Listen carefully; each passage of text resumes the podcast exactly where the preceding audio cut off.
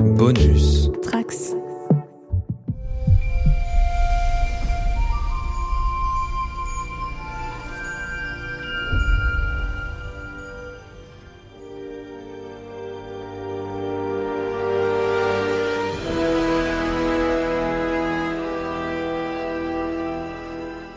Journal de bord du commandant second de la base Deep Space 57.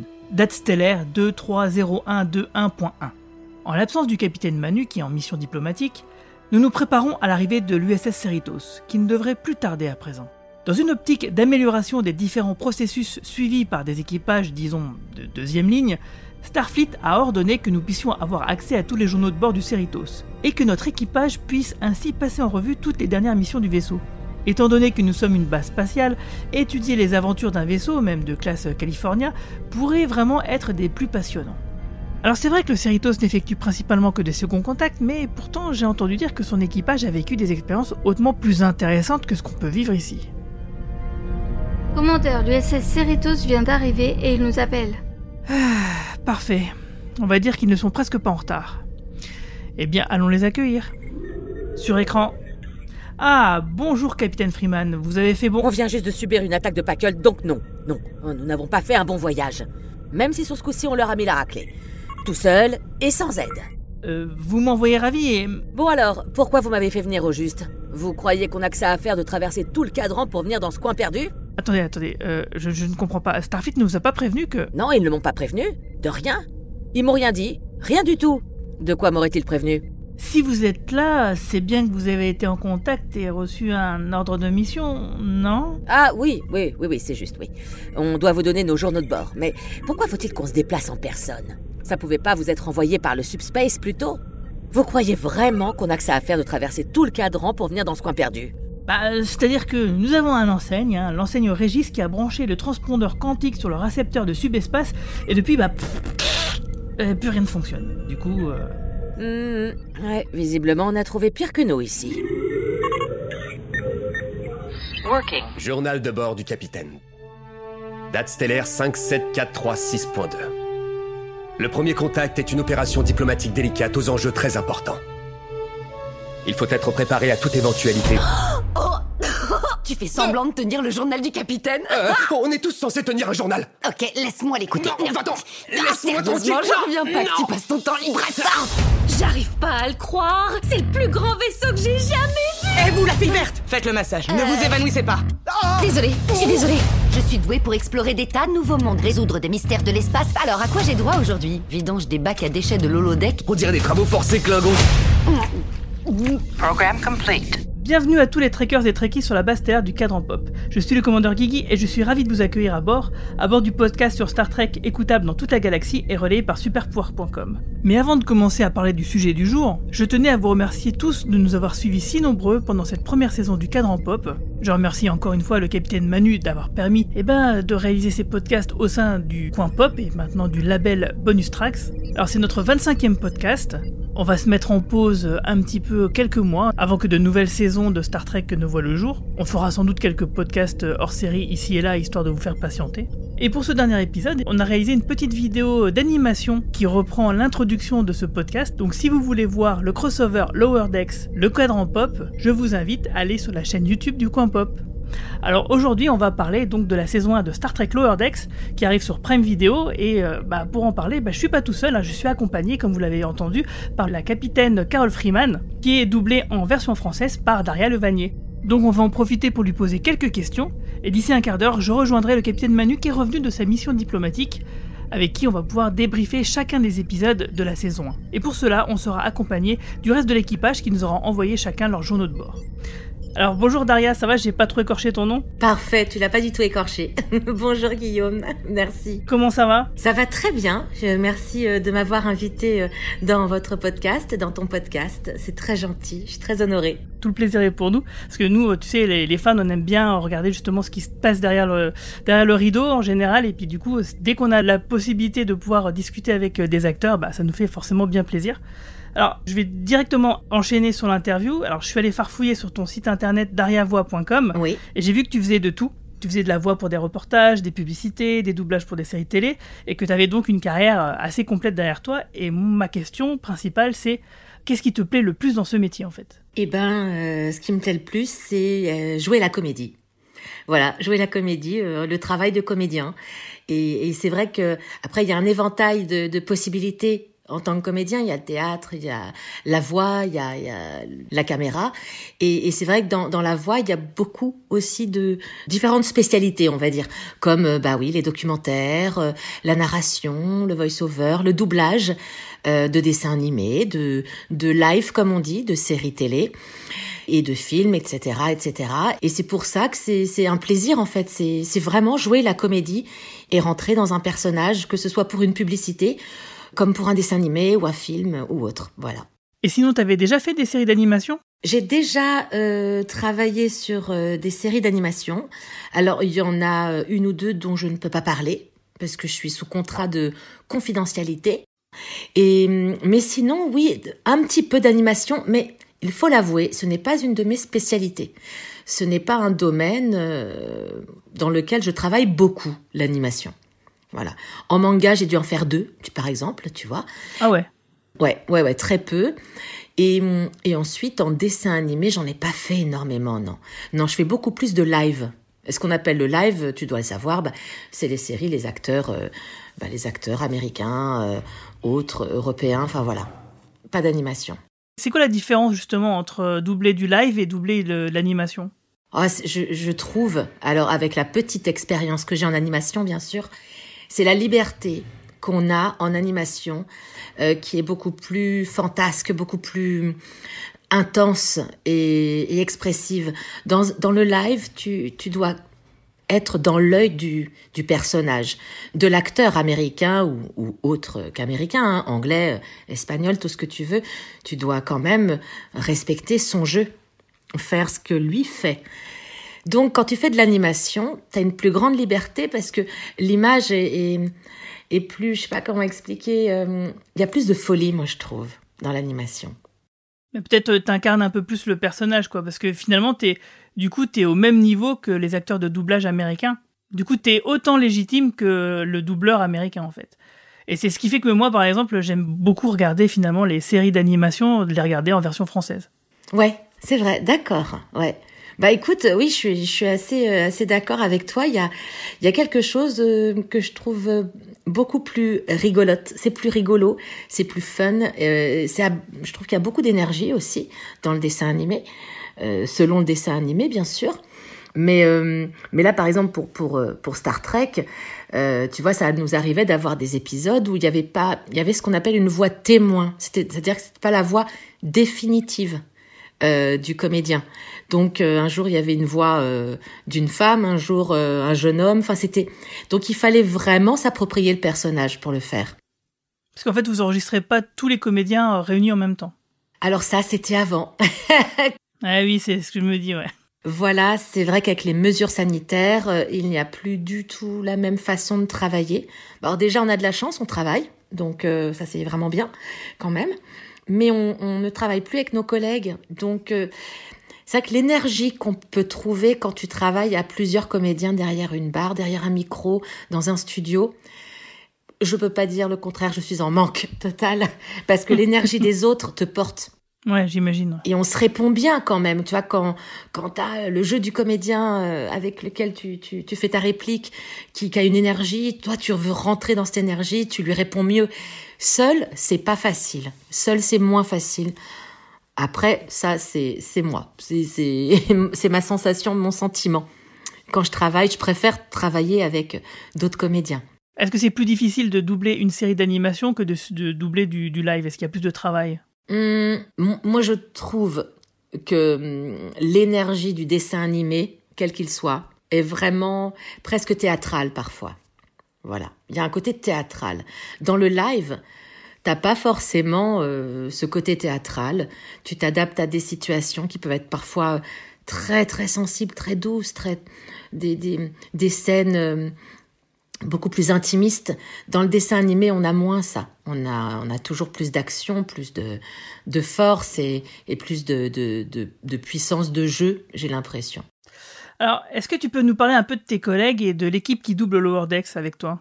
Eh ben écoute, euh, j'aurais bien aimé t'en parler plus parce que en fait, étant donné qu'on ne s'est pas croisé à cause des, des mesures sanitaires euh, suite à la Covid, euh, je ne les ai jamais croisés, mes collègues. Ah zut. Eh ouais, bah ouais, ouais. En fait, après, je, ce qui était bien en, en séance avec le directeur de plateau et l'ingé son, c'est que c'était très important justement à cause de ces mesures qui nous très restrictives où on ne peut plus travailler entre comédiens il fallait bien quand même que, j'entende ce que, ce que les autres comédiens ont fait pour voir aussi leur énergie, euh, voir euh, les répliques, euh, comprendre mieux les scènes. Donc il est arrivé quelquefois, même assez souvent, que le directeur artistique me laisse trois quatre scènes et, me montre en, en VF ce qu'ont fait mes camarades.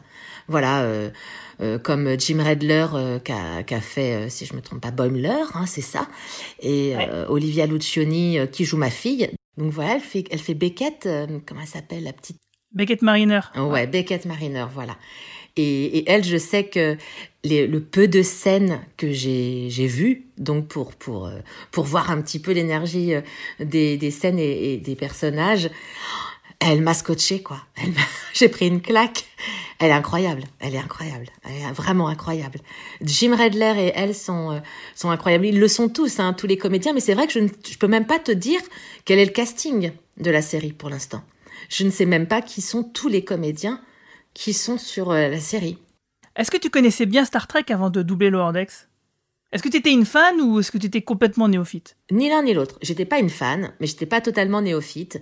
Mais par contre, j'étais un peu old school. C'est, tout. Ah, vas-y. Très old school. Ah bah, moi, je connais la série de 1966. Donc, euh, je connais la série que j'ai vue dans les années 80, ouais, entre 80 et 90, si je me trompe pas.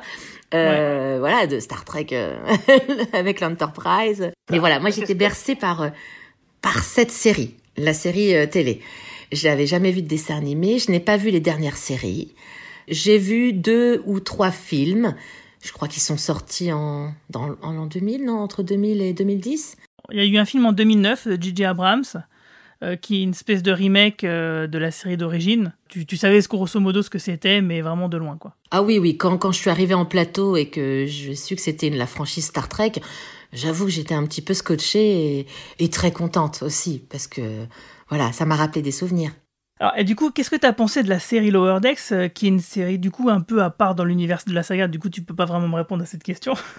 Je sais que je peux te répondre par rapport au sentiment que j'ai eu en travaillant dessus et en voyant toutes les scènes.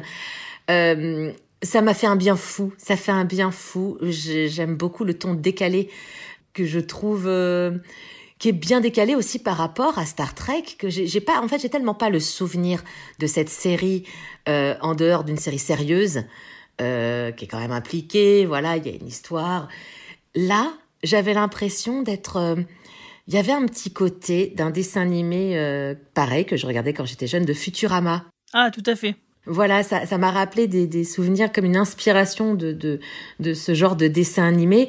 Et puis l'humour, l'humour, euh, les scènes, je m'y attendais pas. En plus, au début, je ne savais pas que c'était une, une série dessin animé qui, qui était euh, pas burlesque, mais qui était complètement décalée. Je l'ai découvert au fur et à mesure des, des scènes et des boucles que je faisais. Et j'arrêtais pas de me marrer, j'y croyais pas. C'était très très drôle, très très drôle un vrai bonheur à faire en tout cas. Et c'est vrai que au, fur et à mesure qu'on avançait dans le travail, enfin j'étais de plus en plus morte de rire, enthousiaste. Euh, je ne m'attendais pas en fait à ça. Je m'attendais pas à ça. C'est vrai que pour moi la franchise Star Trek c'est sérieux. Voilà, c'est sérieux. Donc là euh, le contre-pied total. Poum, allez, autre chose. Donc j'ai adoré. J'ai adoré. Alors, comment est-ce que tu as appréhendé le rôle du capitaine euh, Freeman? Est-ce que du coup, tu as, fait des recherches quand même, de, des recherches de références ou de modèles dans les anciennes séries Star Trek, ou d'ailleurs, hein, ou d'autres choses, hein, euh, des trucs qui sont complètement en, dehors de, Star Trek, ou rien de tout ça en fait, et que tu y allais complètement au feeling? Alors non, oui, euh, comme tu as dit, rien de tout ça. J'ai fait aucune enquête, aucune recherche. Alors déjà parce que on n'a pas le temps. Enfin, j'ai pas le temps quand, tu arrives pour une session de travail, là, je ne savais pas, par exemple, quel était, c'était euh, sous, enfin, confidentiel, sous contrat de confidentialité. Je ne savais pas sur quel programme j'allais travailler, donc je l'ai su sur le moment. Le directeur artistique m'a dit sur quoi on était, quel était mon rôle, m'a raconté l'histoire, m'a mise dans l'ambiance avec plusieurs, euh, plusieurs scènes. Donc, pour que je comprenne quand même le personnage. Donc c'est sur le moment, ça doit aller vite, ça doit aller très très vite le travail. Donc euh, j'ai pas le temps de faire des recherches. Par contre, c'est là euh, où le directeur euh, de plateau, c'est lui qui te guide en fait. C'est lui qui te guide et qui te dit ce qu'il veut. On le voit quand même dans l'animation qu'elle a beaucoup de caractère, elle est autoritaire, mais en même temps, bon bah elle est un peu dépitée, on va dire, parfois même mm, mm, mm. très souvent. Et hum, elle est attachante aussi, je trouve. Euh, et puis les personnages sont attachants aussi autour d'elle. Tous ces bras cassés sont très très attachants individuellement. Et, en fait, c'est le directeur de plateau qui sur le moment euh, me donne la note en fait, te donne la note et ce qu'il veut et ce qu'il a devant lui en fait et qu'il faut qu'on reproduise. Voilà. Donc c'est plus comme ça que j'ai appréhendé le personnage. Alors du coup, euh, comment est-ce que tu as joué l'évolution du personnage durant la saison 1 Parce que bon, bah, le personnage, il évolue quand même du premier au dernier épisode, et on imagine que ça doit se ressentir un, petit peu dans les intonations de la voix, dans ton jeu, non? Oui, oui, oui, euh, complètement, parce que elle, elle devient, je trouve, manipulatrice. Euh, enfin, j'ai trouvé pour, j'ai pas encore une fois, je n'ai pas vu tous les épisodes en entier. Non, mais si, si, tu peux le dire, c'est vrai. j'ai vu que mes parties, mais je la trouve euh, euh de moins en moins autoritaire. Au début, c'est vraiment de l'autorité, c'est du capitaine. J'ai vraiment cette sensation.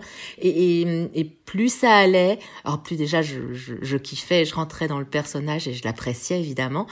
Et, et, surtout, oui, je la trouvais plus manipulatrice, plus plus hum, plus à l'écoute aussi, plus à l'écoute. Et et pas, j'allais pas dire machiavélique, hein, je vais pas dire ça non plus, mais parfois plus douce, plus douce aussi.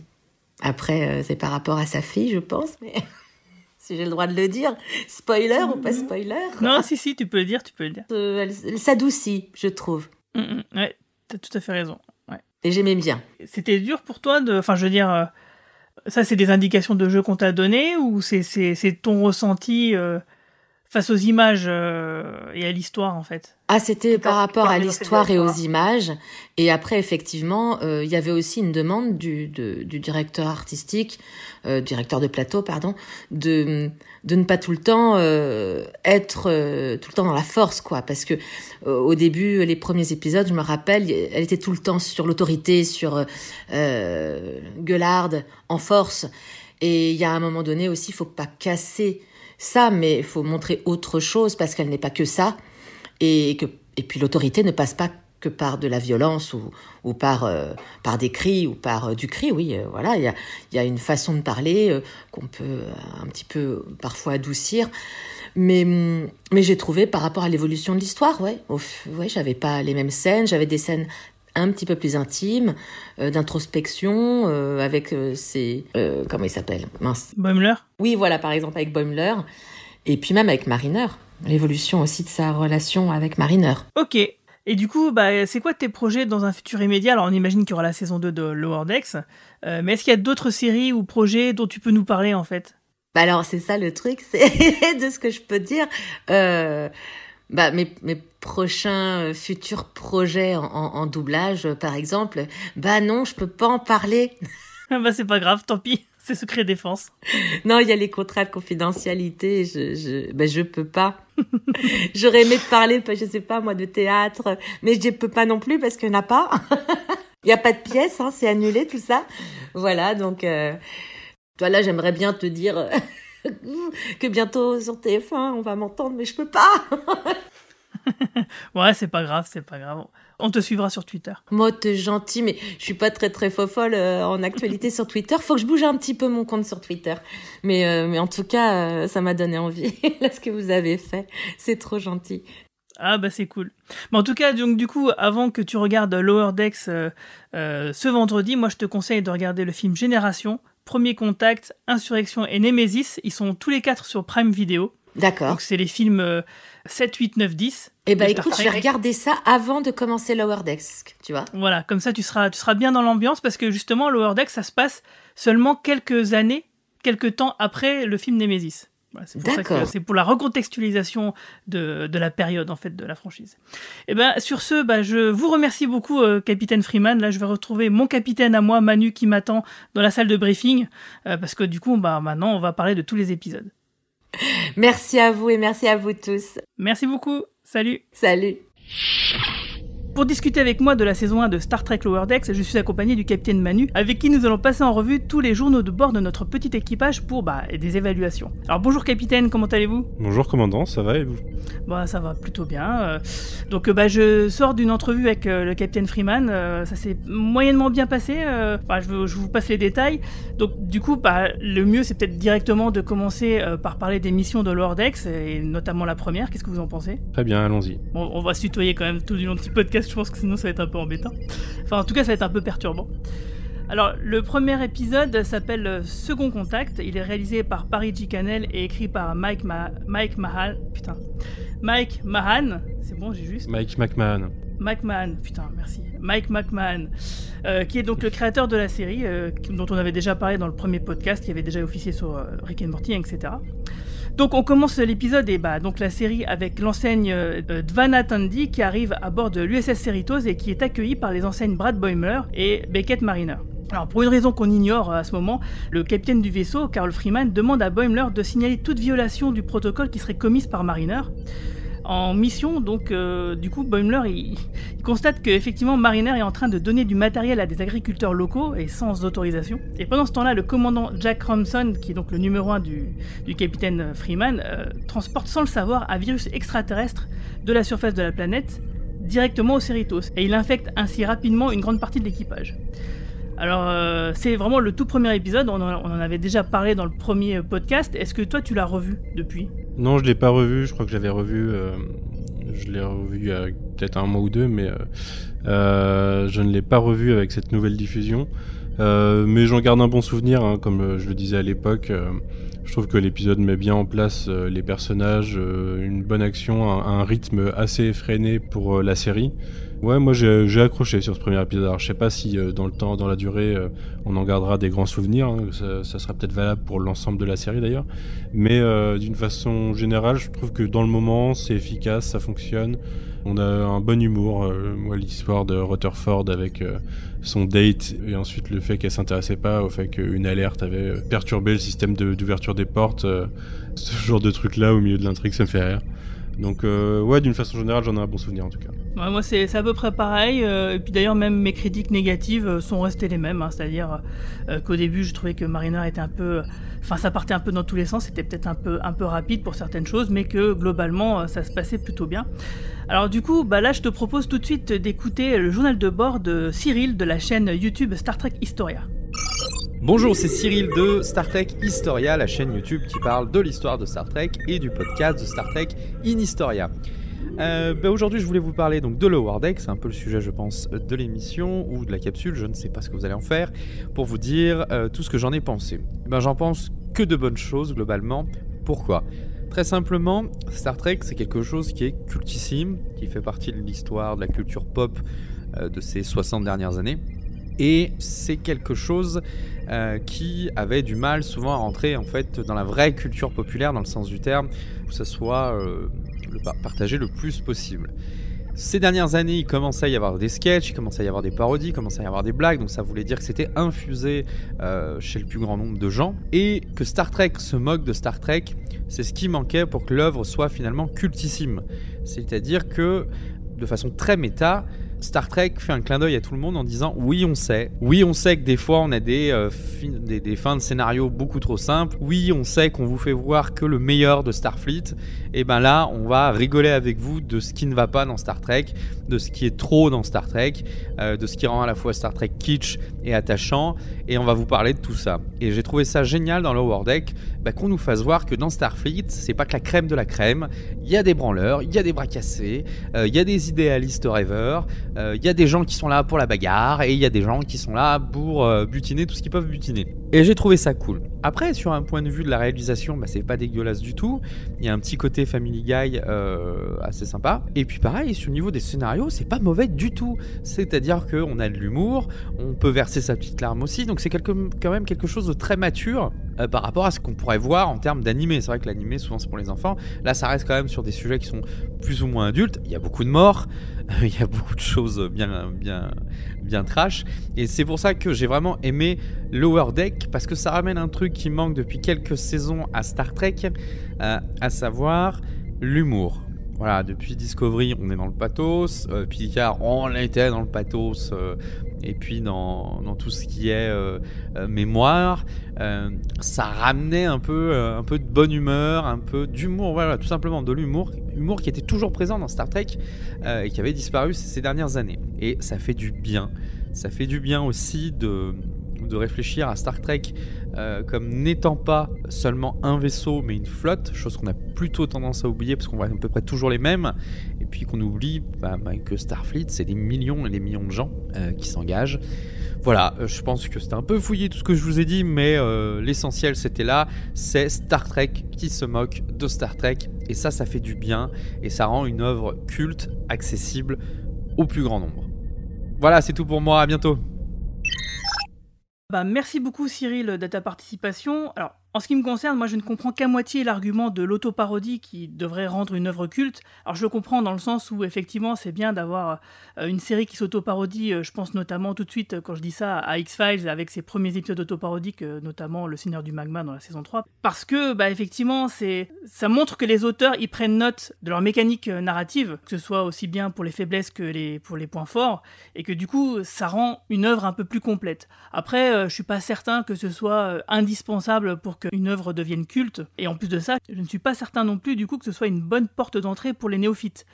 Parce que effectivement c'est comme c'est très très référencé. Donc justement pour comprendre euh, les tenants et les aboutissants d'une façon d'écrire il bah, faut quand même déjà la connaître avant de pouvoir s'en moquer.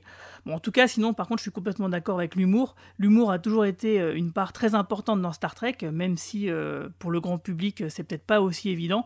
Et je suis assez content effectivement de ce retour à la comédie euh, je suis assez d'accord avec toi, euh, mais je suis pas sûr que ce qu'il voulait dire, c'est qu'il fallait forcément qu'il y ait de l'autoparodie pour rendre une œuvre culte, euh, mais que ça y jouait beaucoup. Et en effet, tu cites X-Files, mais on a beaucoup de cas comme Buffy, Supernatural, beaucoup de séries qui jouent le méta et qui, qui sont assez conscientes de leur schéma narratif, comme tu le dis. Et par contre, moi, je suis pas du tout d'accord sur le fait que ça, serait, ça soit une, une porte d'entrée, en fait, sur l'univers Star Trek pour moi, c'est euh, quelque chose d'accessible, mais ça va pas te donner envie d'aller voir autre chose de Star Trek, en fait. C'est un peu euh, comme si tu disais que Teen Titans Go va te donner envie d'aller lire des comics.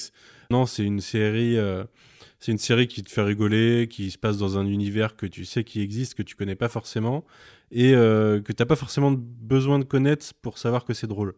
Et hum, je pense que les, du coup, ce qui fonctionne le mieux pour le grand public, c'est euh, l'humour qui est compréhensible par tout le monde et que euh, l'humour qui tourne autour de, de trucs assez connus euh, de l'univers Star Trek, ça a plus tendance à marcher sur les fans justement.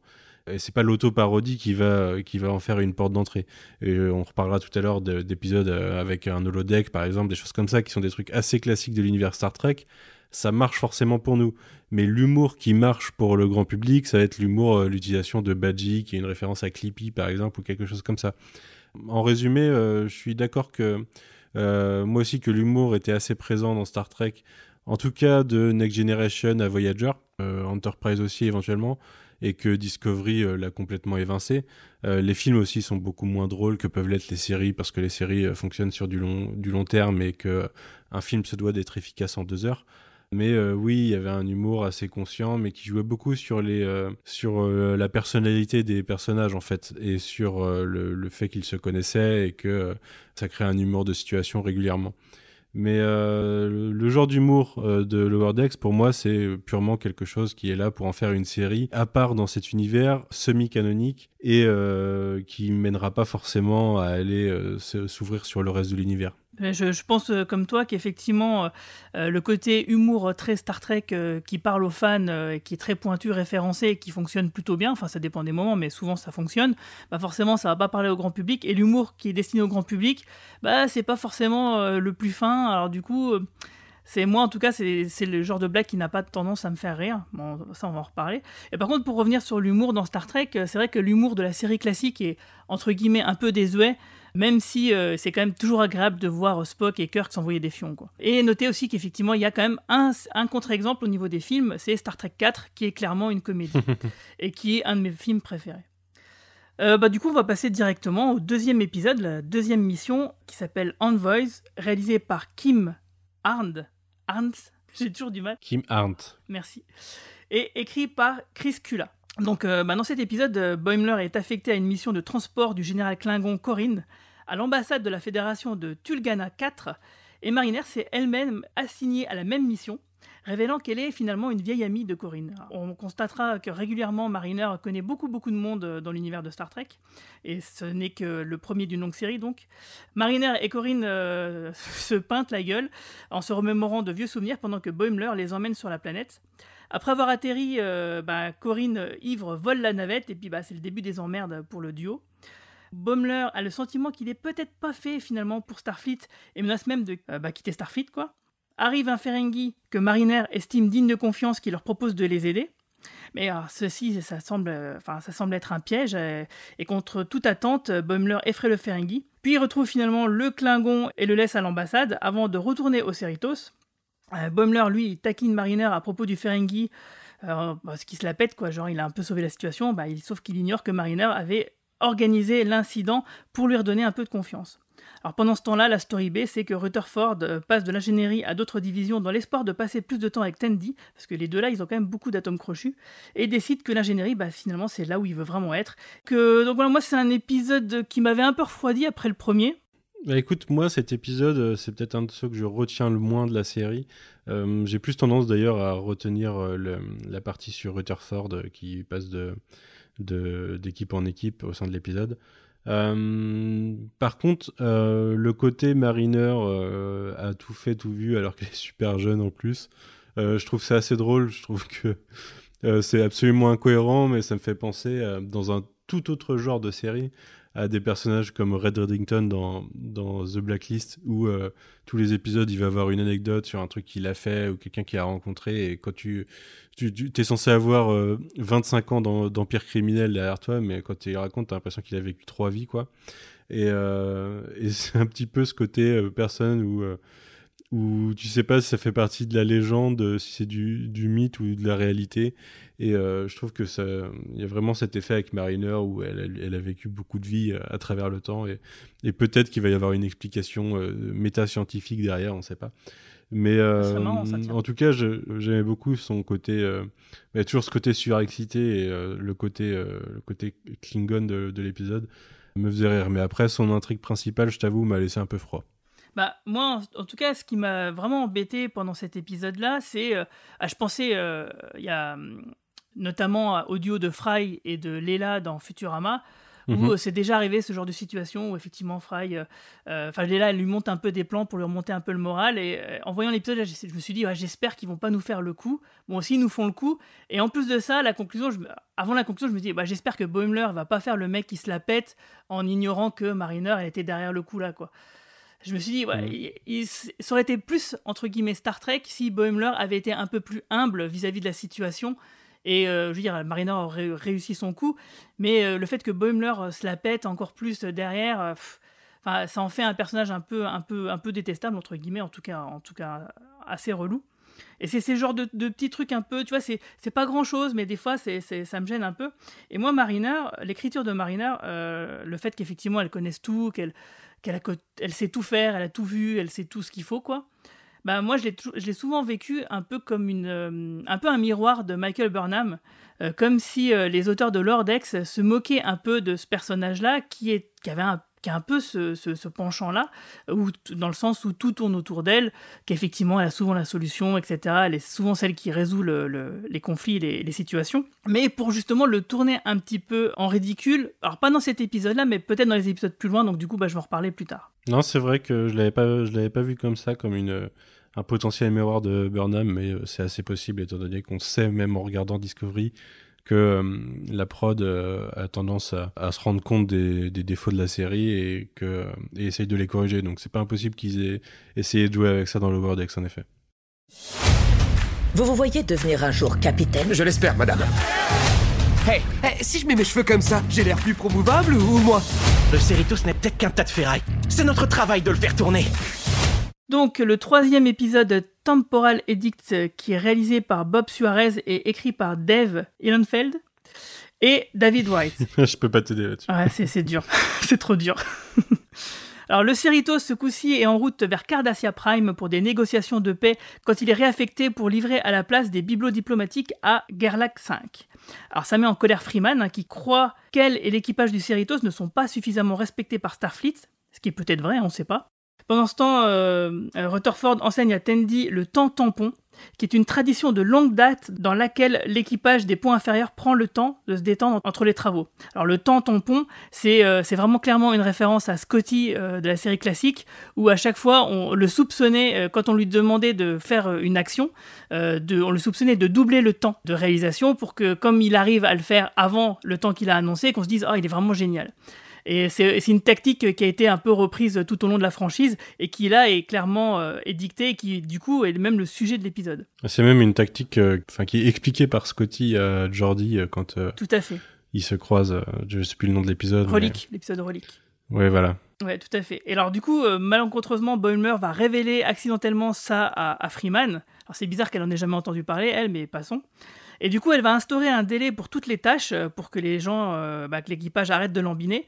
Et du coup, bah, le navire va sombrer dans le chaos alors que l'équipage tente de terminer son travail toujours à temps. C'est un peu bizarre, euh, je trouve, ce, concept de, bah, de, management de la part de la capitaine. J'ai l'impression qu'elle est du coup complètement à côté de ses pompes. C'est bizarre qu'un capitaine ne sache pas ça et ne soit pas au courant de l'effet tampon. Et qu'en plus de ça, eh ben, qu'elle impose les pires techniques de management contemporaines. Quoi. Bah, moi, je t'avoue que hum, je suis partagé sur cet épisode parce que euh, euh, je le trouve drôle. Hum, le truc, en fait, c'est que je trouve qu'il est hyper prévisible. On sait exactement euh, quelle va être la conclusion de l'histoire. Mais après, je trouve que dans l'exécution, ça reste drôle et il y a des bonnes références à l'univers Star Trek qui m'ont plu.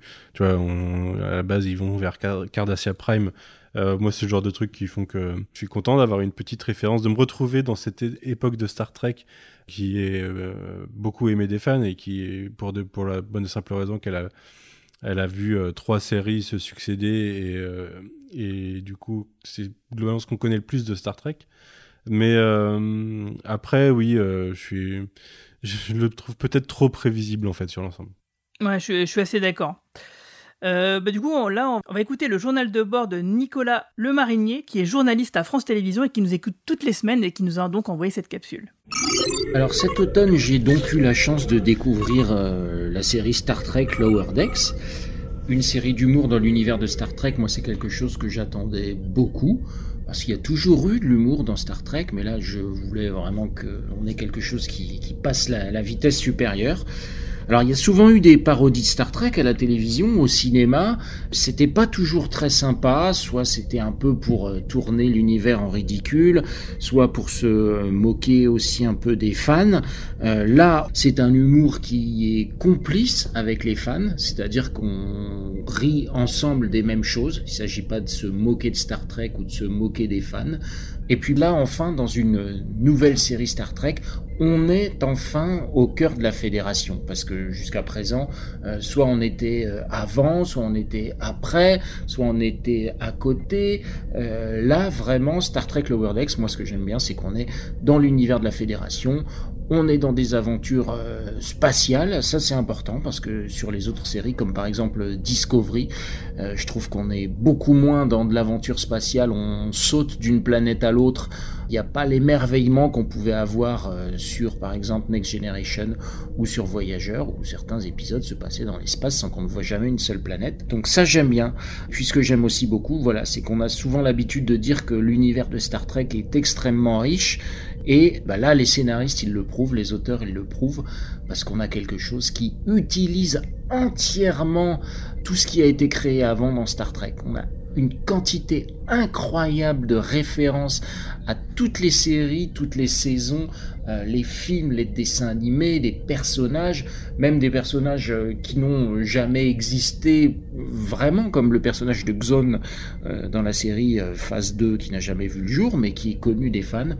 Euh, voilà, donc ça c'est la preuve qu'on peut faire euh, une grande série de Star Trek en utilisant tout ce qui existe déjà. Et puis ce que j'aime bien aussi dans cette série, c'est qu'on a le découpage classique d'une série Star Trek avec une histoire A, une histoire B, une histoire qui relève un peu plus de l'humain et une autre qui est un peu plus une histoire d'aventure. Donc ça j'aime j'aime beaucoup. Ça c'est du, du pur Star Trek et même en 20 minutes, 22 minutes, on peut raconter deux histoires alors au niveau des personnages, le premier épisode m'a fait un peu peur parce que j'ai trouvé euh, Beckett Mariner absolument insupportable. Je pense que c'est peut-être parce qu'il y avait beaucoup de choses à raconter, beaucoup de gens à présenter dans, dans ce premier épisode, donc euh, les scénaristes ont voulu un peu resserrer l'action et dynamiser tout ça, mais moi je la trouve dans le premier épisode complètement hystérique. Les interactions euh, sont bien trop speed. Heureusement, par la suite, euh, je trouve que les interactions entre les personnages ont trouvé leur rythme de croisière. On voit bien qu'on a deux couples en plus. Hein. On a Beckett Mariner et Brad Boimler. Alors on sent qu'ils sont pas forcément bien là où ils sont. Alors c'est compliqué parce que Brad Boimler, on sent qu'il a envie de monter en grade. Beckett Mariner, on ne sait pas trop ce qu'elle veut. Et puis il y a aussi. Euh, alors moi j'ai un petit fait pour Tandy. Tandy, je la trouve euh, attachante, amusante. Euh, le personnage est juste comme il faut, pas trop, euh, pas trop dingue. Rutherford aussi est intéressant. J'ai été un peu surpris au début de, la série de voir à quel point euh, l'équipage principal, l'équipage de la passerelle, était présent. Je pensais pas qu'on les verrait autant. Je pensais que les scénaristes de la série joueraient un peu plus côté Lower Decks, justement, avec euh, une sorte d'équipage qui serait loin de la passerelle et qu'on ne verrait qu'épisodiquement la passerelle. Là, on la voit vraiment beaucoup. Puis du coup, un autre petit défaut aussi, c'est que ces Lower Decks, ils sont quand même très très impliqués euh, dans les grandes aventures du vaisseau. Ils participent aux missions sur les planètes euh, qui sont visitées, ils participent à l'action à l'extérieur du vaisseau. Ça c'est peut-être un peu le reproche que je ferais à la série, c'est qu'on a parfois l'impression que ça glisse gentiment euh, vers une série où en fait on a un équipage euh, qui est assez, euh, assez dynamique, assez drôle, assez farfelu, et qu'on perd un peu la différence entre Lower Decks et Upper Decks. Ouais, je suis assez d'accord avec le fait que c'est assez perturbant. je m'attendais pas exactement à ça non plus de la série. que ce soit des personnages du Lower Deck qui au final sont relativement pas mal impliqués euh, dans l'intrigue, euh, bah, forcément l'intrigue principale de leur série, mais du coup les intrigues euh, qui concernent le vaisseau. Et du coup, ça casse un petit peu le principe de ces personnages qu'on ne voit normalement jamais, qui ne croisent quasiment jamais l'équipage principal. Je sais pas si si ça correspond exactement à ce que l'esprit de la série voulait être à, l'origine. Alors après, on le sait, enfin on connaît les origines de Mariner. Et du coup, euh, forcément, ça la rapproche de, de l'équipage principal. Mais je sais pas, je trouve ça un petit peu gênant aussi qu'il soit aussi impliqué dans des missions, euh, que ce soit du second contact, euh, des choses comme ça, dans des missions qui sont quand même assez capitales. En tout cas, dès le début, quoi. C'est vrai que dès la première saison, finalement, ils sont quand même assez essentiels au bon déroulement euh, des événements. D'ailleurs, dans le premier épisode, c'est euh, un peu Boimler et Mariner qui sauvent un peu la mise, même si le crédit est rejailli sur l'équipage principal.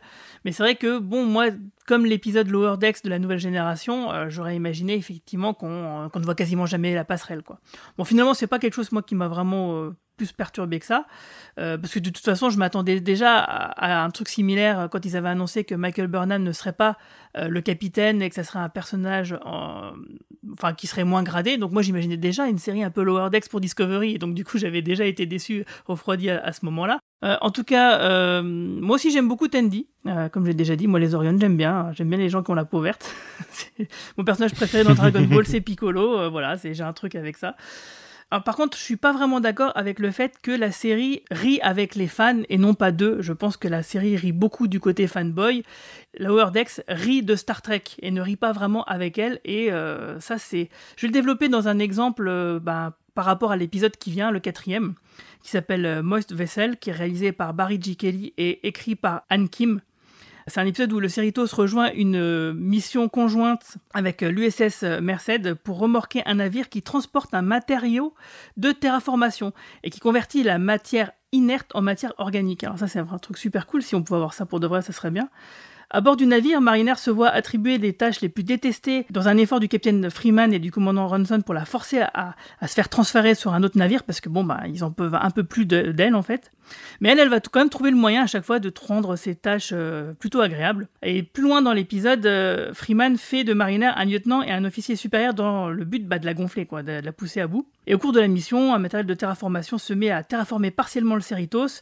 C'est le bordel. Et puis bon, bah finalement, bien sûr, ils vont s'en sortir. L'exemple que, que j'avais en tête, en fait, pourquoi Freeman essaye de se débarrasser de sa fille à, bord du Cerritos, c'est que vraiment, effectivement, elle est irrespectueuse euh, au possible. Et c'est vraiment mis en valeur dans le, le début de cet épisode-là. Il retranscrit un peu la frustration que j'ai parfois devant le Hordex, c'est-à-dire que l'épisode commence vraiment comme un épisode classique de la nouvelle génération. On a une mission, un truc important, c'est raconté en salle de briefing par le capitaine. Pendant une minute, pendant le, le laïus du capitaine, j'étais complètement dans l'histoire, ouais, l'histoire de la terraformation, les problèmes que, nana, je trouvais ça super, j'étais à fond dedans, et tout d'un coup, Mariner, elle pète le discours, parce qu'en fait, elle est juste là, genre, je sais plus pourquoi, mais genre, à, porter le café, quoi, mais euh, elle l'ouvre, elle coupe la parole au capitaine devant son exposé, et elle le fait systématiquement. Et c'est et c'est là que moi j'ai senti euh, le côté où finalement on, la Lower Deck se moquait un peu de Star Trek et un peu de ses fans, dans le sens où euh, Star Trek est souvent pointé du doigt comme disant ah, c'est un peu une série ennuyeuse où il y a beaucoup de blabla, où ça tire en longueur, etc. Là ils mettent vraiment en scène ce, truc-là. Et ce qui est censé être soi-disant ennuyeux et du coup euh, moqué par Mariner, ben moi c'est ce que je trouve passionnant dans Star Trek. Donc du coup j'ai eu l'impression que Mariner quelque part à travers le poste elle se moquait de moi finalement. Et tu l'as pris personnellement. Je l'ai pris exactement, je l'ai appris un peu personnellement. Et je me suis dit, mais non, mais moi, c'est plutôt ça que j'ai envie de voir. C'est plutôt des histoires comme ça de terraformation qui foirent avec des vaisseaux bizarres. Ah, je pense que tu manques un peu d'autodérision, Guigui. moi, je l'ai pas, je l'ai pas pris personnellement. Je trouve que, moi, je suis assez d'accord avec euh, Nicolas, du coup. Je trouve que la série euh, réussit à, bah, c'est le principe de la parodie en même temps, hein, de, se, de, se moquer de quelque chose mais euh, sans être irrespectueux. Et c'est là, je pense, toute l'importance, c'est c'est de rester dans le respect du, de l'œuvre originale et de tout ce passif et de tous ces fans qui sont fans depuis 50 euh, ans, euh, quasiment 60 de Star Trek. Et euh, moi, perso, ouais, je le, je le prends assez bien. Enfin, je, je me suis jamais senti visé ou autre. Ça me fait plutôt rien. Bah, en fait, je me suis pas vraiment senti visé. C'est simplement que j'ai été coupé dans mon élan, tu vois j'étais là, j'étais dans un, un peu dans le, le cocon de, bah, de ce que j'aime dans Star Trek. Hop, ça a été coupé direct par une blague. Et c'est ça m'a un peu frustré. Alors je sais que ça fait partie de la blague, évidemment. C'est ça qui est drôle quelque part. Mais bon, euh, moi je me suis dit, ah, si seulement on pouvait avoir un peu plus de trucs, un peu plus de trucs ennuyeux entre guillemets, bah moi je m'en porterais plutôt pas mal. mais ce sera pas dans Lower Decks, ça sera dans une autre série ah, éventuellement. j'espère, j'espère. Et sinon, euh, la, story B de cet épisode était pas mal. Euh, ça m'avait, celle-là m'a bien fait rire. c'est Tandy qui assiste à une cérémonie d'ascension spirituelle du lieutenant O'Connor. Euh, et, puis finalement, elle l'empêche son ascension par. Euh, elle fait une maladresse, et ce qui fait que ça, le coupe dans son délire, et du coup, il n'arrive pas à faire cette ascension.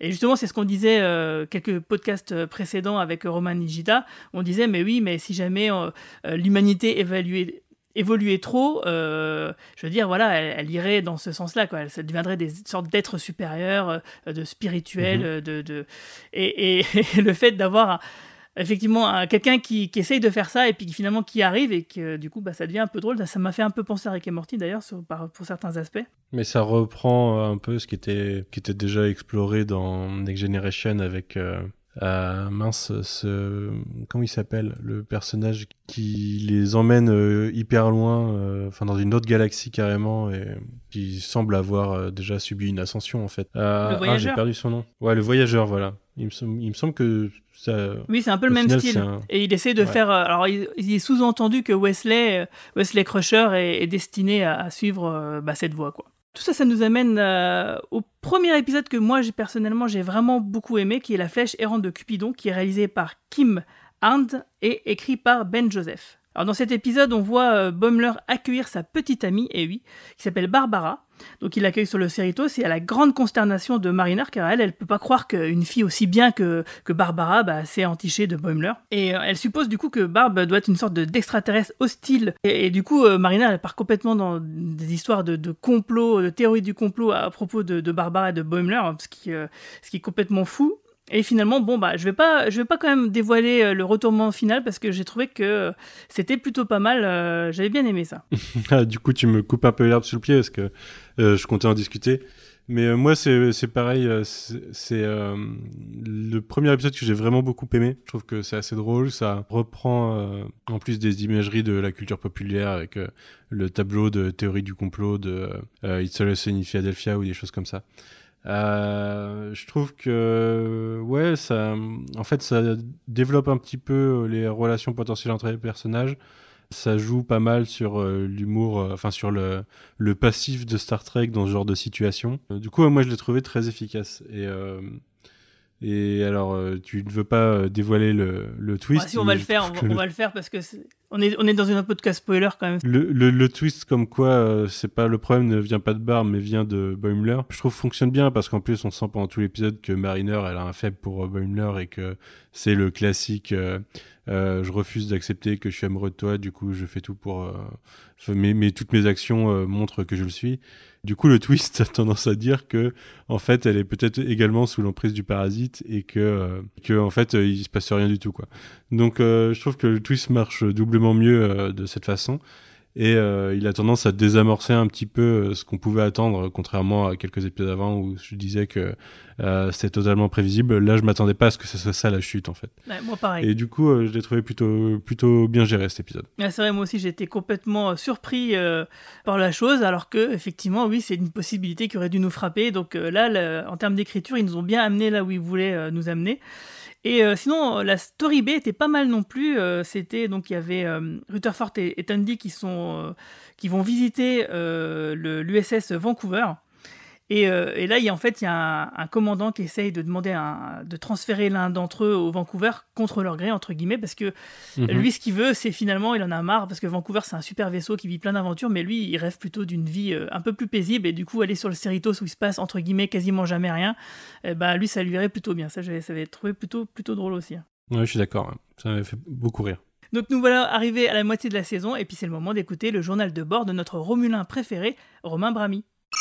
Salut Guigui, tu m'as demandé mon avis final sur la série Star Trek Lower Decks, la série d'animation. Écoute, je vais aller assez vite parce que mon opinion n'a franchement pas bougé d'un iota en fait entre le premier épisode et le dernier. hein. J'ai fini par tous les voir, euh, avec un certain plaisir d'ailleurs, mais euh, je trouve que globalement c'est une série qui est assez euh, anecdotique. hein. C'est assez anecdotique parce que c'est une série, d'un point de vue de l'écriture humoristique, d'un point de vue de l'humour, si tu la regardes pour rigoler, je trouve que c'est une série qui arrive assez tard, hein, c'est ce que j'avais dit dans le premier épisode, après Futurama, ou même euh, American Dad, ou évidemment plus récemment euh, Rick et Morty, qui a quand même cassé la baraque en termes d'animation adulte, euh, basée sur de la science-fiction. Donc si tu veux, je trouve que... euh, donc Lower Decks n'a pas l'audace de, ces séries que je viens de citer. Et de l'autre côté, d'un point de vue trekkin, trekkies, euh, une jolie série, plein de références. bon, évidemment, les guest stars dans le dernier épisode qui font euh, toujours plaisir. Mais euh, finalement, comme la série est comique et euh, extra, extravagante, euh, elle s'inscrit pas dans le canon de la série Star Trek, ce qui pouvait être le cas de la première série animée Star Trek. Donc finalement, j'ai pas très bien compris à qui s'adressait cette série. Je me suis souvent senti un peu à côté, en fait, euh, pas très concerné. J'ai d'ailleurs pris du temps à voir tous les épisodes. Je me suis arrêté au bout du quatrième. Ensuite, j'ai un peu bingé pour finir. Encore une fois, voilà, j'ai pas passé un mauvais moment. Je pense que je serai au rendez-vous de la saison 2. Euh, Il y a quelques épisodes que j'ai préférés que d'autres, mais voilà, ça restera pour moi euh, très anecdotique. Si tu veux, si je devais comparer ça à l'univers Star Wars, ça serait un peu l'équivalent d'un comics ou de voilà quelque chose de qu'on consomme quand on a un petit trou dans son emploi du temps, mais qui s'inscrit pas dans la grande histoire de euh, l'univers Star Trek. Voilà, bah écoute, j'espère que euh, mon opinion ne t'aura pas déçu. Et puis je te dis à très bientôt. Et salut à tous les trekkers. Bye bye Euh, bah moi, je le trouve un peu dur, hein, qu'est-ce que t'en penses? Bah, je sais pas, je suis un peu d'accord avec lui sur le fait que ça reste relativement anecdotique et qu'au final, euh, c'est une série qu'on risque d'oublier. Et en fait, je parlais tout à l'heure de séries comme Teen Titans Go. Teen Titans Go a un humour propre et euh, a, comme arme l'univers d'ici euh, pour euh, comme background. Là, c'est une série qui a l'univers Star Trek comme background, ce qui est assez lourd. Enfin, assez lourd dans le sens où c'est assez fort, quoi. Mais qui n'arrive qu'à développer un humour quasiment qu'autour de Star Trek et a pas trouvé son âme propre, j'ai envie de dire. Ce qui fait qu'au final, il y a beaucoup de séries animées du genre, on va dire, qui réussissent à trouver leur esprit. Celle-ci là, mais qu'à moitié, et n'a pas réussi à se démarquer, à trouver la petite étincelle, j'ai envie de dire, qui ferait que ça en ferait une grande série. Et du coup, euh, moi je suis assez d'accord avec Romain sur le fait qu'au final ça reste euh, presque insipide passer la fin de saison et que euh, ça demande quelque chose de plus. Moi j'attends de voir, c'est pas, pas impossible que ça se développe dans les saisons d'après. Alors je vois ce que tu veux dire au niveau des, premiers épisodes. C'est clair que euh, clairement euh, la série euh, elle peine à décoller et à vraiment nous accrocher. Hein. comme, bah, comme on l'a dit, le cinquième épisode c'est le premier qui nous a vraiment plu. donc ça veut dire qu'il y en a quatre précédemment où été, bah, sans être désagréable, ça nous a pas plus accroché que ça quoi. Mais bon, euh, comme on va le voir euh, sur la fin de la saison, euh, moi j'ai trouvé, enfin moi je me suis vraiment fait accrocher et du coup j'ai l'espoir effectivement qu'en saison 2, bah, ça décolle vraiment. mais ça on va en reparler tout à l'heure parce que là pour le moment c'est le moment de parler de l'épisode 6, Provocation terminale, qui est réalisé par Bob Suarez et écrit par John Cochrane. C'est un épisode qui nous montre le Cerritos qui se trouve dans une impasse sur le sauvetage d'un vieux vaisseau de Starfleet il y a une histoire avec euh, un ami de Mariner et de Boimler qui s'appelle euh, l'enseigne Fletcher, qui leur propose de, recalibrer euh, les noyaux afin de quitter le travail plus tôt pour assister à un concert. Et quand ils reviennent, bah, le, noyau du bouclier est manquant, ce qui est forcément très problématique. Et pendant ce temps-là, l'histoire qui va vraiment nous intéresser, c'est celle de Rutherford, qui montre son nouvel assistant holographique, un badge anthropomorphe de Starfleet nommé Badger. Il le montre à Tandy dans l'holodeck. Et, et c'est là que vraiment ça va partir en couille. Parce que pendant ce temps-là, il y a les euh, Drokmani euh, qui commencent à attaquer le Cerritos, qui est maintenant sans bouclier évidemment, et ça va provoquer un dysfonctionnement de, du holodeck et la mise hors ligne des protocoles de sécurité, ce qui fait que Badger bah, va devenir complètement psychotique et va attaquer Rutherford et Tandy. Alors moi, c'est un épisode euh, qui, qui m'a bien plu, même si le côté de Badger, j'ai trouvé que c'était un peu facile, mais j'ai trouvé que ça fonctionnait quand même.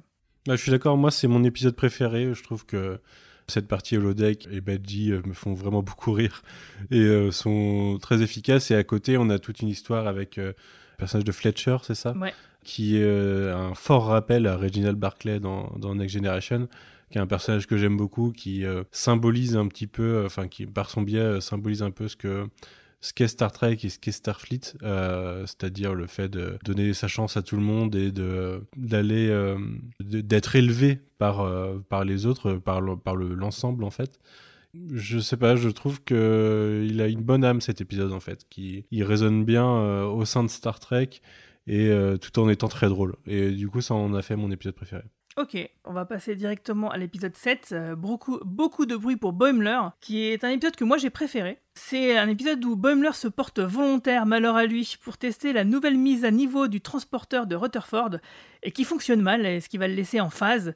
Donc il va être brillant et bleu avec un, en émettant un son strident euh, qui va bon, partir au, fur et à mesure. Donc du coup, il est entre deux stades de téléportation. Quoi. Il est une sorte de fantôme, semi-fantôme. Tandy, elle, elle conçoit génétiquement un chien. ça, ça m'a fait beaucoup rire. Euh, ça m'a fait penser tout de suite forcément au film The Thing. Parce que Tandy, bon, c'est une Orion, et, sur la base de son incompréhension de la biologie de la Terre, eh ben, elle a créé un, chien qui a tout un éventail de capacités extrêmement bizarres. Alors, toutes deux, euh, donc le chien euh, avec Tandy et, Boimler sont transférés pour des soins médicaux à bord de l'USS Osler qui transporte également toute une foule d'autres officiers de Starfleet qui ont subi euh, des accidents et des déformations euh, diverses et variées. Hein. Dans Star Trek, euh, c'est, je veux il y a un éventail de possibilités qui est assez énorme. le capitaine de ce vaisseau déclare qu'ils sont emmenés à la ferme qui, selon un patient, n'existe pas et qui seront retenus prisonniers en permanence. Alors, le côté de à la ferme, c'est genre, bien sûr, la blague de Ah, bah non, le, ton chien, je l'ai amené chez le vétérinaire qui l'a amené à la ferme, pour dire qu'en fait, il a été euthanasié. Hein. Bah, du coup, moi, c'est un épisode qui m'a fait beaucoup, beaucoup rire. Pour cette histoire de ferme, j'ai trouvé que c'était plutôt sympa. Et il faut noter que cet épisode, bah, justement, le, capitaine du vaisseau médical qui les amène à la ferme, c'est un Édosien, euh, comme l'était le lieutenant Arex de la série, la première série animée de 1973. Donc, c'est les créatures un peu cheloues qui ont trois bras et, trois jambes. Ouais, moi, c'est un épisode qui m'a fait beaucoup rire. Je pense qu'il se place à égalité avec euh, le précédent au sein, en tant que meilleur épisode de la saison. Il y a tout ce côté avec euh, Tandy qui conçoit son chien euh, qui ne ressemble que extérieurement à un chien, mais au final, dans le comportement, physiologiquement, n'en est pas du tout un, et euh, qui renvoie au fait qu'en fait, on est dans un univers où il y a beaucoup, comme tu disais tout à l'heure, de civilisations qui cohabitent. on n'a pas, tout le monde n'a pas forcément une connaissance parfaite de, de ce qui se passe sur une autre planète ou de ce qu'est un vrai animal pour une autre planète. Et, et, voilà, ça donne cette sorte de dissonance cognitive qui fait que un chien n'est pas un chien aux yeux de Tandy. Euh, je trouve que toute cette partie-là est, drôle et la partie de l'USS Osler. Euh, alors déjà, les accidents téléporteurs, c'est encore un truc qui arrive, euh, qui arrivait plus d'une fois dans Star Trek. on parlait de Relic tout à l'heure, qui est lié à un téléporteur. C'est pas exactement un accident, mais on a le fameux épisode où Riker a été dédoublé, par exemple, ou des choses comme ça. C'est pareil, des personnages qui ne sont plus en phase, on en a eu quelques-uns. mais le concept de l'USS Osler et tous les accidents de Starfleet qui sont transportés vers cette ferme m'a fait beaucoup rire. Notamment quand tu vois les, différents accidents, il y en a un ou deux qui sont exactement comme Pike oui. Euh, après son accident, qui te laisse suggérer que ce qui y est arrivé, c'est pas forcément unique et que ça arrive régulièrement.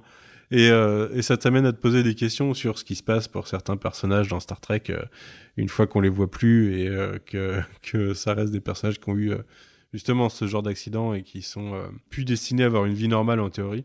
Je trouvais que la conclusion, euh, du coup, euh, fait que ce soit une vraie ferme et que ce soit un vrai endroit et que Starfleet euh, bah, prenne vraiment soin de ces gens, en fait, et, et leur, leur fait un camp de vacances, en fait, le temps qu'ils se remettent bah, c'était cool quoi. Moi ça m'a fait plaisir. J'étais plutôt content de voir ça. Bah, moi ça m'a fait beaucoup rire parce que je pensais aussi, euh, déjà en tant que tel c'est drôle, mais aussi au fait qu'il euh, il y a beaucoup de fans qui critiquaient euh, les dernières saisons, les dernières séries de, de, Star Trek en disant que la Fédération était devenue trop sombre et que du coup tout de suite naturellement maintenant on a le, le, le, réflexe un peu d'imaginer que Starfleet ou la Fédération pourrait être un antagoniste et que bah là du coup mm. c'est le cas clairement affiché. C'est des théories avancées par des personnages et puis en fait non pas du tout euh, la fédération Starfleet, ils sont toujours très très cool et très très sympas en fait.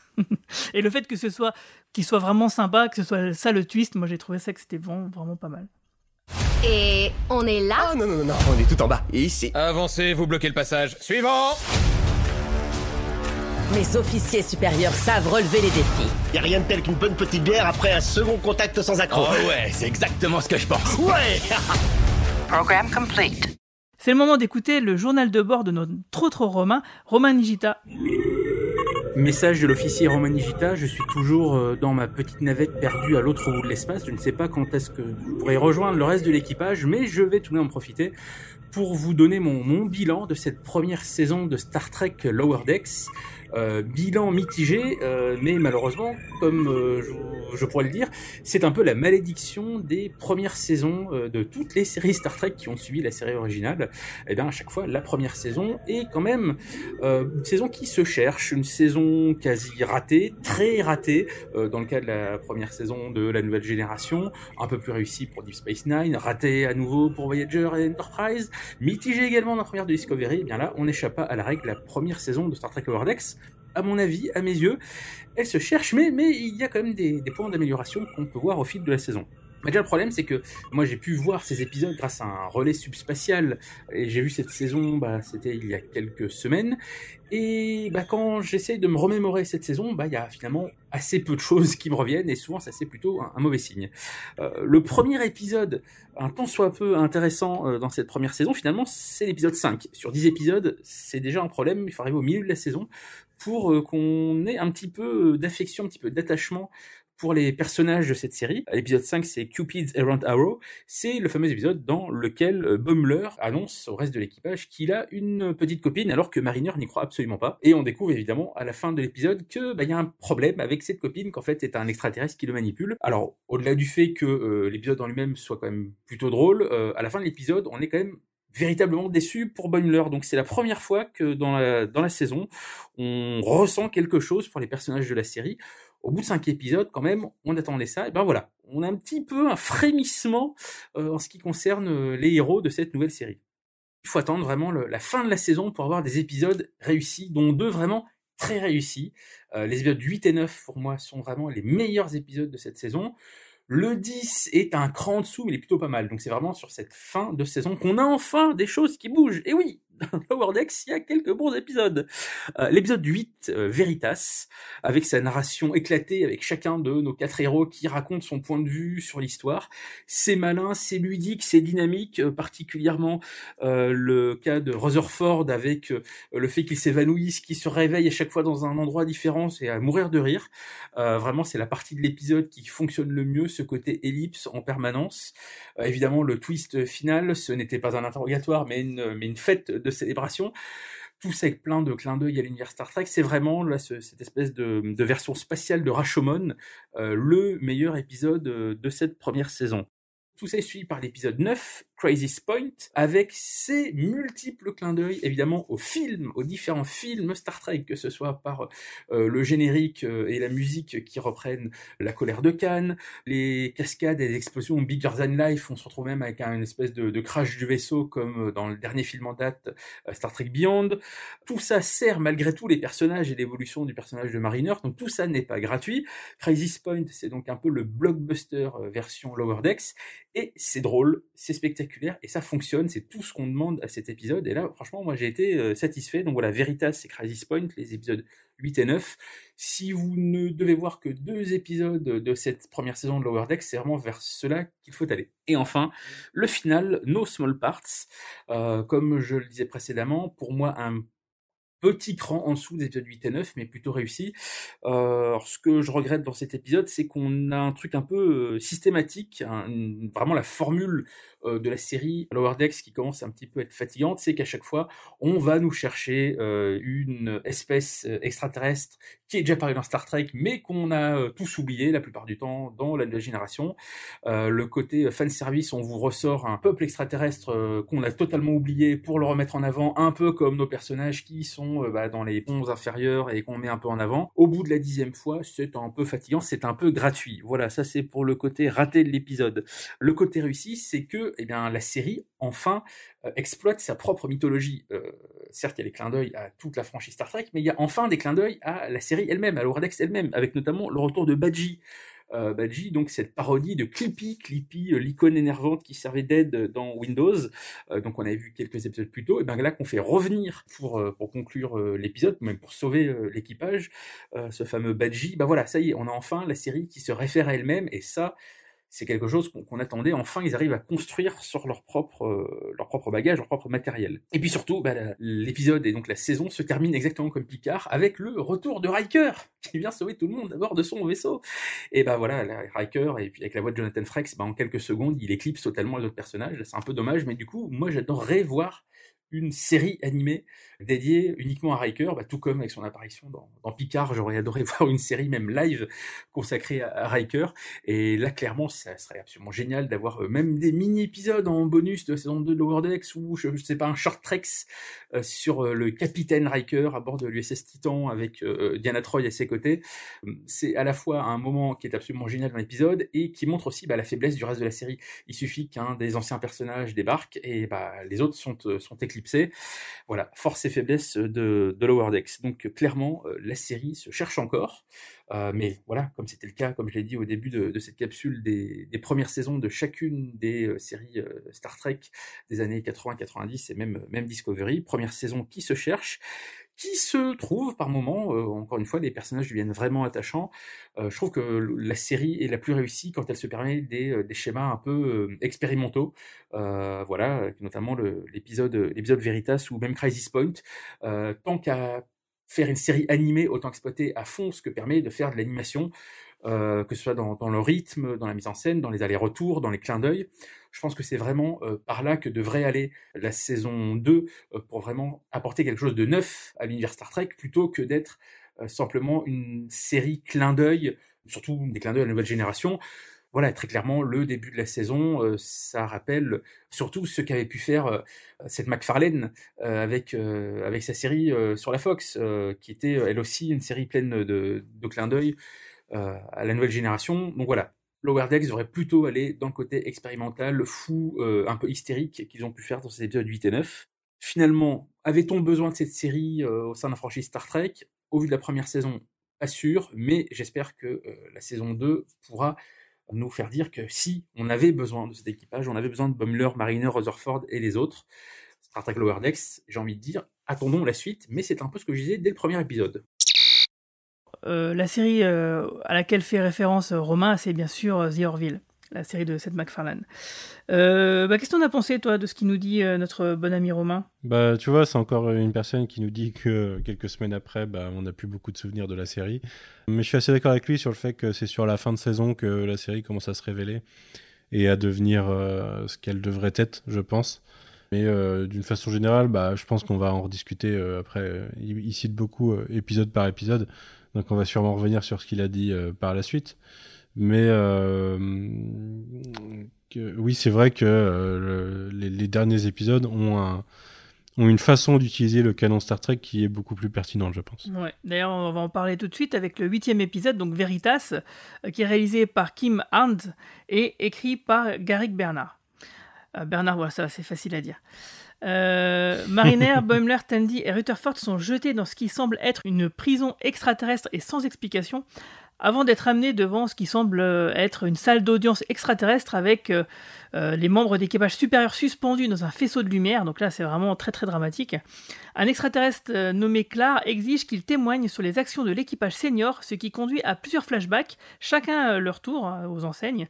Et il s'agit en fait à la fin, donc comme l'a dit Romain, d'une fête surprise célébrant l'équipage senior du Cerritos. Et d'ailleurs, c'est dans cet épisode aussi qu'on revoit Q, parce que dans un des flashbacks, euh, on a Q eh qui revient. Et ça, ça fait plaisir. Qu'est-ce qu'on avait pensé de cet épisode, toi? Bah, Écoute, euh, déjà content de revoir Q. Ensuite, euh, ce genre d'épisode qui a un, schéma narratif assez particulier, on passe de personnage en personnage. C'est une arme à double tranchant pour moi. Soit c'est très bien utilisé, soit c'est très mal utilisé. Et si je trouve que ça marche bien, et comme l'a dit Romain justement dans sa capsule, tous les sauts avec Rutherford qui perd des morceaux de temps sont assez efficaces et jouent bien sur créer un vrai humour pour la série et pour le personnage avec euh, son implant cybernétique. Je trouve que c'est assez efficace. Alors après, en plus, ça joue sur euh, le twist de euh, c'était pas un procès.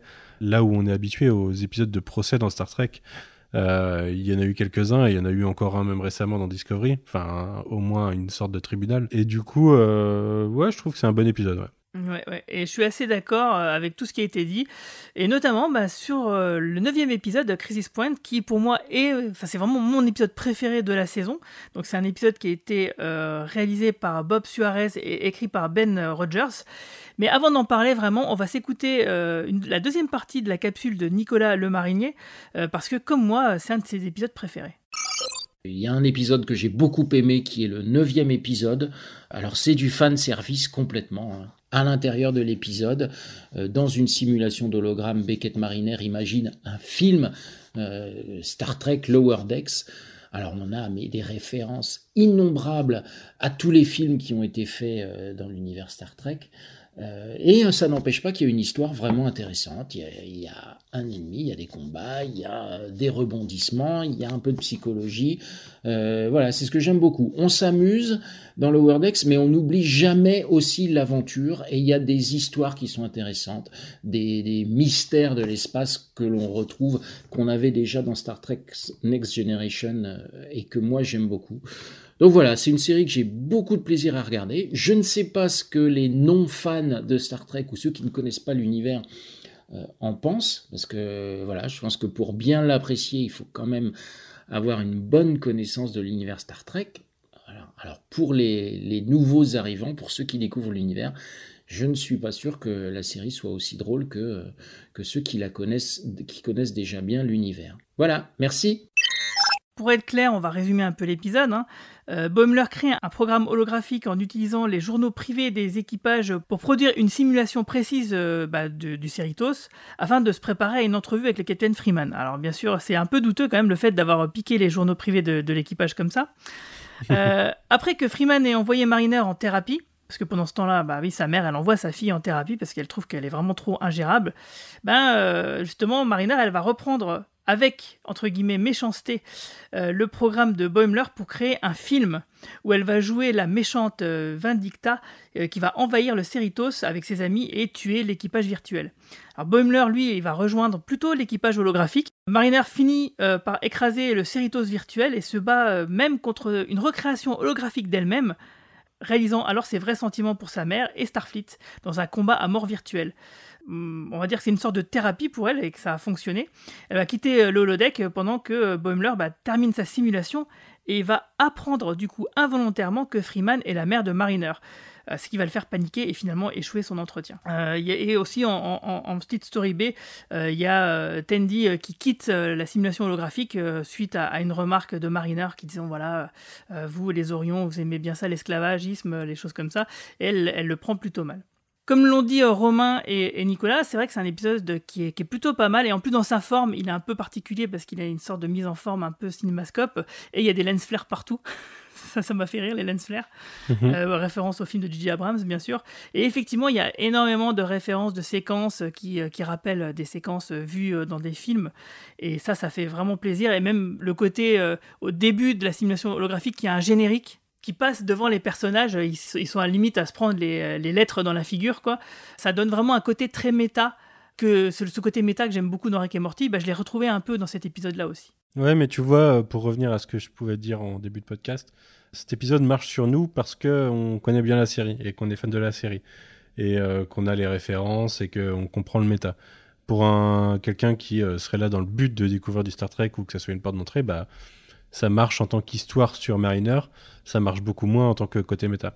Après, moi je trouve que c'est un, c'est un vrai bon épisode. Euh, ça m'a aussi beaucoup fait rire, toutes les références vraiment multiples à, la production, au film je crois qu'il y a une réplique de Rutherford sur la téléportation qui dit non mais t'inquiète dans les films ça marche pas pareil on peut on peut faire plus de trucs qui a déclenché je, me souviens à l'époque euh, des articles expliquant que euh, c'était pas exactement le même univers dans les films que dans les séries et qu'il y avait des règles qui étaient un peu différentes et que le canon peut-être qu'il y avait des sous-couches dans le canon Enfin bref, on s'en fout un peu, j'ai envie de dire, mais tu vois, ça fait réagir les nerds en fait. Les nerds comme on peut être parfois, euh, même si euh, c'est pas vraiment très important en fait de savoir si euh, tout est canonique dans, l'idée. Mais oui, très bon film et il est là. je pense que si la série gagne en profondeur par la fin, c'est que justement la première saison c'est un arc globalement sur Mariner et que ici il arrive quasiment à son terme. Peut-être parce que l'épisode 10 sera plus centré sur Boimler. Euh, de mémoire. Mais, euh, mais ouais, ouais, il y a, vraiment une évolution des personnages. Ce qui n'est pas toujours le cas dans des séries télé euh, animées. les personnages évoluent pas toujours. C'est quelque chose qu'on voit plus aujourd'hui avec Rick and Morty, par exemple. Il y a vraiment un fil rouge, enfin des évolutions. Mais si on prend les Simpsons ou South Park, pendant longtemps, ça faisait un peu du surplace. Et d'ailleurs, South Park, je crois qu'il a fallu attendre la saison 16 pour commencer à avoir des vrais, un vrai suivi d'épisode en épisode. Oui. Euh, et qu'il y ait une vraie cohérence. Et tu vois, ça, c'est quelque chose qu'on retrouve directement ici, qui fait que la série euh, prend un peu de corps parce que les personnages évoluent et que, voilà, on va, on va pas découvrir juste euh, un même ensemble enfin, un même ensemble d'itérations de la même chose de la saison prochaine. On aura une suite d'une histoire. Et c'est ce qui, ce qui en fait quelque chose de meilleur. Ouais, tout à fait. Et d'ailleurs, c'est vrai que la question, euh, la question est bonne. Que peuvent en penser euh, les gens qui ne connaissent pas Star Trek? Et ça, ça serait vraiment intéressant. Donc, euh, si jamais vous êtes parmi nos auditeurs une personne qui ne connaît pas vraiment Star Trek, voire pas du tout, et qui avait regardé Lower Decks, que vous ayez aimé ou pas, bah, votre avis nous intéresse. Donc, vous pouvez nous écrire sur le, le compte Twitter du Cadran Pop ou sur la page Facebook du Cadran Pop. Euh, et oui, donc du coup, effectivement, cet épisode-là, j'en parlais plus tôt. Euh, c'est pour ça que pour moi, c'est un, peu un miroir de Michael Burnham. C'est qu'effectivement, euh, il y a une contrepartie au fait d'être le centre de tout, de, vouloir tout faire comme, comme Mariner, et que du coup, effectivement, bah, ça, en fait un, un, personnage un peu névrosé. Et que du coup, c'est bien d'avoir cet épisode qui est un peu cathartique pour, pour ce personnage, et qui va justement le faire, le faire avancer et, et sortir un peu d'une routine, voilà euh, de je suis le personnage badass euh, qui, réussit, qui réussit tout sans effort, et que finalement peut-être elle cache euh, des faiblesses qui seront tout aussi intéressantes à, développer et à confronter aux autres personnages. C'est mieux d'être ici où il y a de l'action. On va servir côte à côte Une équipe d'élite Ah non, on n'est pas l'élite, on est plutôt, disons, les petits marginaux coriaces et sympas du vaisseau. Là, c'est sûr qu'on va se faire virer. À tout l'équipage des vies sont en jeu. Notre équipage sera prêt au combat et concentré. Oh, on a le nouveau modèle de la navette avec bouclier déflecteur. Un bouclier déflecteur, un bouclier déflecteur. On n'aura jamais peur avec notre déflecteur. Ça suffit On vit dans un vaisseau spatial. Personne ne meurt après cette pris une lance. Accroche-toi, tu peux le faire. L'espace Frontière des tâches finies Les détecteurs longue distance ont repéré une très sexy... définitivement non. Non, non, non, à ça et à ça aussi. T'as failli me désintégrer Calme-toi, il est réglé sur... euh, il était réglé sur paralysé. Et bah du coup, euh, avant d'attaquer le dernier épisode, on va écouter le journal de bord de Marina. Bonjour à toutes et à tous, je suis ravie de vous retrouver pour Lower Decks, une série animée bien sympathique qui prend le contre-pied des autres séries Star Trek par le fait qu'elle se concentre sur les ponts inférieurs et non sur la passerelle. Finalement, atteindre la passerelle est l'objectif ultime de ces personnages qui vivent quand même des aventures amusantes. Alors, est-ce que cette série est audacieuse? Pour moi, pas assez. Elle aurait gagné à être plus délirante et outrancière pour gagner un peu plus le cœur des Trekkies. Certains partis pris sont beaucoup trop tièdes et on a constamment envie que ça aille plus loin. Ce que j'adore, c'est le design des personnages. Ils sont croqués en quelques traits qui les rendent sympathiques et j'encourage fortement les concepteurs à se rapprocher de Guigui pour le faire travailler. Il a su capturer l'essence de la série dans quelques dessins qu'il a postés pour accompagner le podcast. Vérifiez, ils sont magnifiques. Dans cette série, on retrouve tous les éléments de la série. Mais va-t-on audacieusement vers l'inconnu? Essaye, mais sans toutefois y arriver. Je ronge mon frein en me disant que les premières saisons de Star Trek sont souvent très lentes. Mais à la fin, je préférerais plus de parti pris et moins de tentatives de rendre hommage à l'univers de Gene Roddenberry. Et puis tout à coup, après une saison assez inégale, il y a ce dernier épisode. Et là, j'adore. Mais pourquoi avoir attendu neuf épisodes? L'épisode laisse Mariner et Boimler dans des situations qui les font grandir. Et c'est tant mieux. Mais le fait que ce soit une comédie signifiera toujours que les, gens, enjeux seront inférieurs à une série dramatique. Alors, on verra comment commencera la saison 2. Mais à mon avis, on va appuyer sur le bouton reset. J'espère pas, mais malheureusement, c'est ce que j'attends. Concernant les personnages, alors je trouve que Boimler et Mariner sont des leads bien sympathiques qui grandissent d'épisode en épisode. Mais va-t-on les laisser grandir? Parce que c'est une série animée, that is the question. Allez, je vais quand même regarder la deuxième saison par curiosité. Et finalement, à la réflexion, est-ce que Galaxy Quest n'allait pas plus loin dans la parodie et l'humour d'un univers Star Trek?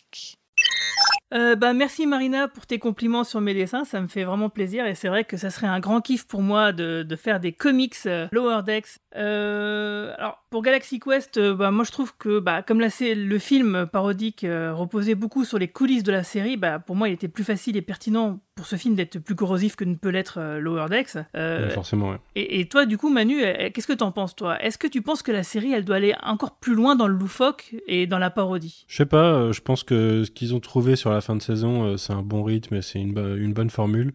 Je sais pas s'il y a besoin. Alors, je me souviens plus vraiment de Galaxy Quest. Je l'ai vu il y a très très longtemps et euh, j'avais jamais vu Star Trek à l'époque.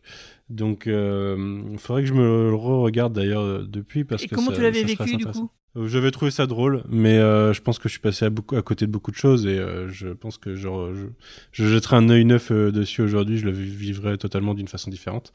Euh, je me ferai peut-être ça pendant mes vacances d'ailleurs, c'est pas une mauvaise idée. Non, je pense que je suis pas sûr et je suis pas sûr non plus que cette idée de, de vouloir reset la série, euh, je suis pas sûr. Je pense qu'elle peut vraiment continuer sur sa lancée actuelle. D'ailleurs, il me semble que c'est ce qu'on va faire parce que le guest, de le, le fameux guest de l'épisode 10, il me semble qu'il est prévu pour un rôle régulier dans la saison 2, donc il y a des chances que on continue sur la même lancée. Et euh, moi, c'est ce, ce, qui me paraît le plus pertinent en tout cas. Ouais, tout à fait. Euh, D'après une, une, interview de Mike. Euh... McMahon. Merci. Mike McMahon. Il faut vraiment que je me le tamponne quelque part. Euh, D'après lui, donc du coup, le showrunner de, de la série, euh, bah, effectivement, le guest star, donc qui n'est d'autre que euh, Jonathan Frakes, qui, euh, qui, reprend son rôle de William Riker en tant que capitaine de l'USS Titan, bah, effectivement, va être présent dans plusieurs épisodes de cette saison 2. Donc, on, imagine très bien que Boimler va rester à bord du Titan plusieurs épisodes et qu'effectivement, on va avoir une vraie suite et donc pas du tout un reset euh, et les personnages vont vraiment mmh. évoluer comme tu le disais. Donc du coup bah c'est le moment de parler effectivement de ce dernier épisode que visiblement beaucoup de personnes ont quand même beaucoup apprécié qui s'appelle No Small Parts qui est réalisé par Barry G. Kelly et écrit par Mike McMahon. Ouf, j'ai réussi. Boimler va révéler par inadvertance à l'équipage que bah, Mariner est la fille du capitaine Freeman, hein, ce qui va forcément conduire l'équipage à la traiter un peu différemment pour soutirer quelques services ici ou là. Pendant ce temps-là, le Cerritos prend de nouveaux membres d'équipage, y compris un exocomp euh, du nom de Peanut Humper qui se lie d'inviter avec Tandy. Alors, les, les exocamps, il euh, faut quand même resituer ce que c'est. C'est une référence à un épisode de la saison 6 de la nouvelle génération qui s'appelle Vie et mort d'un exocamp en français. Où sur une station de recherche, il y a un docteur euh, qui utilise des créatures mécaniques, les exocamps donc, pour diverses missions. Et au cours d'un incident, bah, Data va être amené à soupçonner les exocamps d'être devenus une espèce vivante à part entière, ce qui va bien sûr découler plein de, de réflexion philosophique. Donc du coup, c'est de réintroduire euh, ce, type de personnage-là, euh, c'est un clin d'œil qui est vraiment très sympathique et qui m'a fait, fait, beaucoup rire, euh, notamment par ce qui se passe après dans l'épisode. Donc le Cerritos reçoit un appel de détresse de l'USS Solvang, et lorsqu'ils arrivent, bah, c'est que pour retrouver le navire détruit en plein de petits bouts par le Pacled qui est devenu une menace surprenante alors que Starfleet n'y avait jamais vraiment prêté attention. Donc euh, ces, personnages-là s'engagent dans la piraterie et déchirent euh, différents vaisseaux pour récupérer les pièces euh, bah, pour leurs propres croiseurs. Les Pacled commencent à déchirer donc à ce moment-là le Cerritos, tandis que la capitaine Freeman, blessée, laisse Mariner prendre le commandement. Ok, on, va, on va passer ce qu'on a qu'une enseigne prenne le commandement alors qu'il y a d'autres officiers quand même. Rutherford conçoit un... On a revu ça récemment. Oui, on a vu ça récemment, ouais, c'est vrai. Rutherford conçoit un plan pour désactiver le Pacled en utilisant un virus informatique développé par sa création holographique Badger. Donc euh, c'est ce que disait Romain Nigita dans sa capsule, on réutilise euh, des choses qu'on a vues dans les épisodes précédents. Peanut Humper, donc euh, l'exocamp, elle refuse de délivrer le virus. Bah oui, bah du coup on est raccord avec l'épisode de la nouvelle génération. Hein. c'est pas à moi de me sacrifier pour vous. Hein. Je veux dire, je vois pas pourquoi ma, vie robotique, informatique, elle, aurait moins de valeur que la vôtre organique. Ça, j'avais trouvé ça plutôt drôle parce que oui, euh, c'est à, chaque fois on part du principe que le robot il va se sacrifier, mais il n'y a, pas de raison quoi. Et du coup, ça va forcer le chef de la sécurité, Shax, donc on n'a pas vraiment parlé jusqu'à maintenant parce que c'est un personnage euh, vraiment très très secondaire, et Rutherford à faire voler une navette vers le navire Pacled. Et là, bah, Badger va être téléchargé comme un virus, mais il va aussi engager euh, l'autodestruction du navire pour tuer Rutherford dont il veut se venger. Et du coup, Shax est obligé alors d'arracher les implants cybernétiques de Rutherford et de se sacrifier et, puis bah, laisser Rutherford s'échapper. Et du coup, bah, tout va péter, bien sûr, tout va rentrer dans l'ordre. Euh, sauf que bah, d'autres navires ennemis vont arriver, et heureusement, euh, le Cerritos, qui n'aurait pas pu se défendre à ce moment-là, est sauvé par l'USS Titan, euh, qui est commandé par le capitaine Riker, qu'on connaît bien sûr très bien avec sa numéro 1 de. Et donc, du coup, bah, suite à ça, Boimler va accepter une promotion à bord de l'USS Titan, et la série se termine là-dessus. Alors, qu'est-ce que tu en avais pensé, toi, de ce final? Bah, moi, je trouve que c'est un bon, euh, un bon final. Alors, ça, justement, ça pose les bases d'une nouvelle saison pour euh, la plupart des persos, que ce soit de euh, Rutherford, la relation de Mariner avec Freeman ou Boimler. Et je trouve qu'il est assez ironique cet épisode parce qu'on reprend les Packled qui avaient introduits dans Next Generation en début de saison 2 ou en milieu de saison 2, je sais plus, qui sont un très bon exemple de l'humour de Star Trek en général en fait.